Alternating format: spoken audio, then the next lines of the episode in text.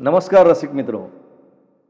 R R Bawane presents poetry spotlight the purple प्लॅटफॉर्ममध्ये आज आपल्या भेटीस तालुका कागल बिद्री येथून बाळकृष्ण दादू पोद्दार सर उपस्थित आहेत. बाळ पोद्दार या नावानं सुपरिचित असणारे साहित्यिक खास करून बाल साहित्यिक म्हणून त्यांचं नाव लौकिक आहे. आपण त्यांच्याशी गप्पा मारूया जाणून घेऊया त्यांचं काव्यविश्व. नमस्कार सर. नमस्कार. आपण दूधसागर विद्यानिकेतन बिद्री येथून उपमुख्याध्यापक पदावर कार्यरत असताना साहित्याशी आपला संबंध आला आणि बाल साहित्यिक म्हणून खास करून आपला नावलौकिक आहे असं आपल्या परिचयावरून आम्हाला कळलेलं आहे. मला सांगा साहित्याची आवड किंवा या लिखाणाची सुरुवात नेमकी कशी आणि कधी झाली? खरं तर माझं घराणं हे गावातलं भजन जे असतं ते आमच्या घरातनं सुरुवात झाली.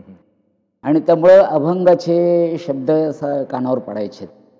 आणि त्यातूनच हळूहळू काहीतरी आपण लिहावं.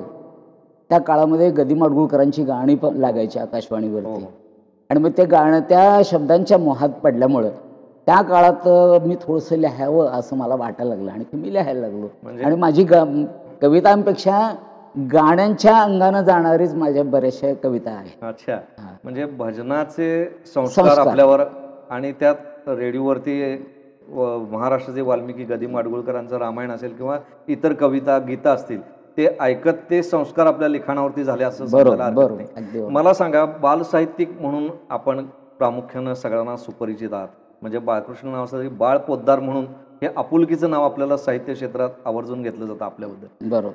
साहित्य जे आहे बाल साहित्य या बाल साहित्य चळवळीकरता आपण काय काय कशा पद्धतीनं योगदान दिलेलं आहे हे आमच्या रसिक मित्रांना ऐकायला आवडेल. आजपर्यंत कोल्हापूरमध्ये काम करणारी संस्था आहे.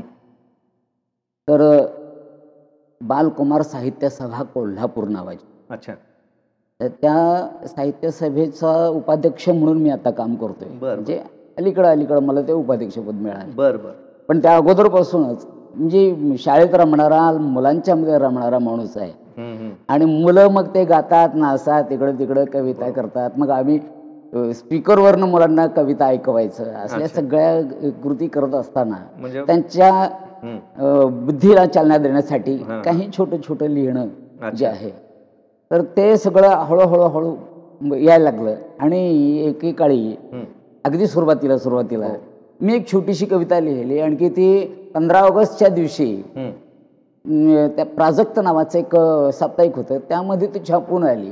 कलरमध्ये छापून आली आणि मग मला वाटायला की मला पण लिहिता येते वाटतं आणि. हा आणि मग मी लहान मुलांच्यासाठी लिहित लिहायला लागलो लिहायला लागलं. म्हणजे नुसतं कविताच लिहितो अशातला भाग नाही मग लहान मुलांच्यासाठी कथा लिहिल्या. अच्छा. काही चित्रकथा पण केल्या.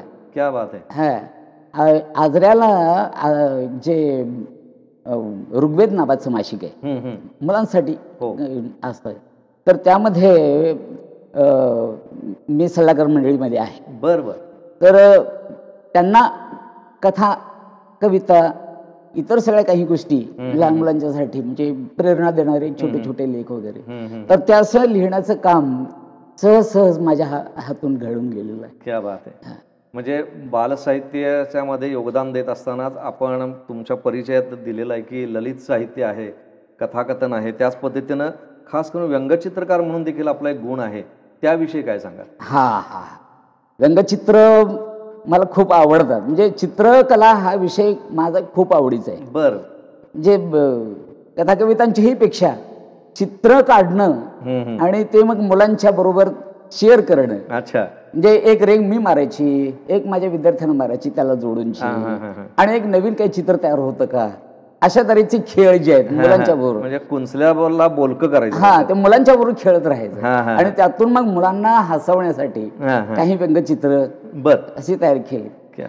आणि मग त्या काळामध्ये मार्मिक वगैरे मासिक ही म्हणजे साप्ताहिक हो, हो. यायचं. आणि मग त्यामध्ये बघितलेली चित्र बघितल्यानंतर मला वाटायला लागलं की मला का करता येणार नाही. म्हणून मी करायला लागलो. बर. आणि मग ते मार्मिकला सुद्धा पाठवली. तर ते मार्मिकमध्ये पण ती छापून आली. वा. आणि अशा तऱ्हेने तो मग माझ्यातला व्यंगचित्रकार पण जागा झाला. आता मला सांगा सर साहित्यिक शिक्षक व्यंगचित्रकार हे सगळे गुण पाहता त्यातला आपल्या मनाला भावणारा कुठला आहे? खरं तर मुळात मी खरा शिक्षक आहे. बरोबर. आणि मग शिक्षकाच्या व्य- व्यवसायानुसार त्याच्या अनुषंगानं जे काही साहित्यामध्ये जे काही लिहिणं असते. ते सहज आलंच. अच्छा. आणि मग ते लिहित राहिलो मग. तसं बघायला गेलं तर साहित्य देखील एक शिक्षकच असतात. समाजाला काही ना काहीतरी ते आपल्या कृतीतनं शिकवत असतात साहित्याच्या माध्यमातून शिकवत असतात. आणि तुम्ही तर हाडाचे शिक्षक पण आहात. त्याला जोडीला साहित्याचा गुण आहे. आपण या पोएट्री स्पॉटलाइटबद्दल काय सांगाल? पोएट्री स्पॉटलाईट हे एक चांगला उपक्रम आहे. आणि इथे येण्या अगोदर नितीनची कुलकर्णी वगैरे हे सगळी मंडळी आपलीच त्यांच्याकडून थोडीशी माहिती मिळाली आणखी मी या ठिकाणी आलो. अच्छा. आणि नवोदित जे लिहिणारे लोक. तर त्यांच्यासाठी हे अशा तऱ्हेचे उपक्रम जे आहेत हा. अत्यंत प्रेरणादायी ठरणारे असे उपक्रम आहेत. आणि ते व्हायलाच पाहिजेत खरं तर. आणि ॲव्हरॉड आपण पोचतोय खऱ्या. अर्थानं.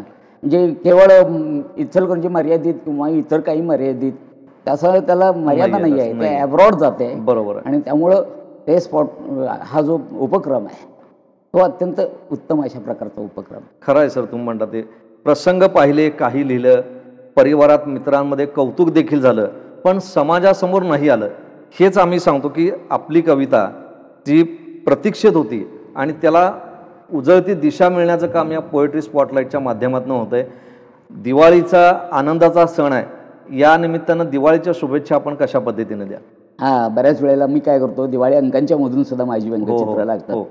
आणि मग ते दिवाळीच्या त्या काळामध्ये हे थोडंसं हसवण्याचं लोकांना.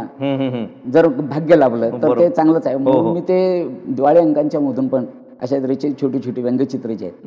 मग ती मुलांच्यासाठी असतील मोठ्यांच्यासाठी असतील ती करतो आणखी त्यांना शुभेच्छा पण देतो. अशाच प्रकारची या पोएट्री स्पॉटलाईटच्या व्यासपीठावरून कशा शुभेच्छा द्या तर अ, मित्रांनो या कविता स्पॉटलाईट तर अ, या परिवारातर्फे या परिवाराचे आम्ही आता सदस्य आहोतच तर या परिवारातर्फे आपण सर्वांना ही दिवाळी जी आहे ही आनंदाची भरभराटीची जाऊ. शुभेच्छा लिहिता आहात सादरीकरणास व्यासपीठाची साथ प्रतिभेला प्रसिद्धीचं कोंदण पोएट्री स्पॉटलाईटचे हे काव्यांगण. आज माननीय बाळ पोद्दार सर हे आपल्या पोएट्री स्पॉटलाईटच्या या काव्यांगणात आले. त्यांचं काव्यविश्व आपण या निमित्तानं जाणून घेतलं. सर पोएट्री स्पॉटलाईट परिवारच्या वतीनं आपले मनपूर्वक आभार. धन्यवाद. धन्यवाद.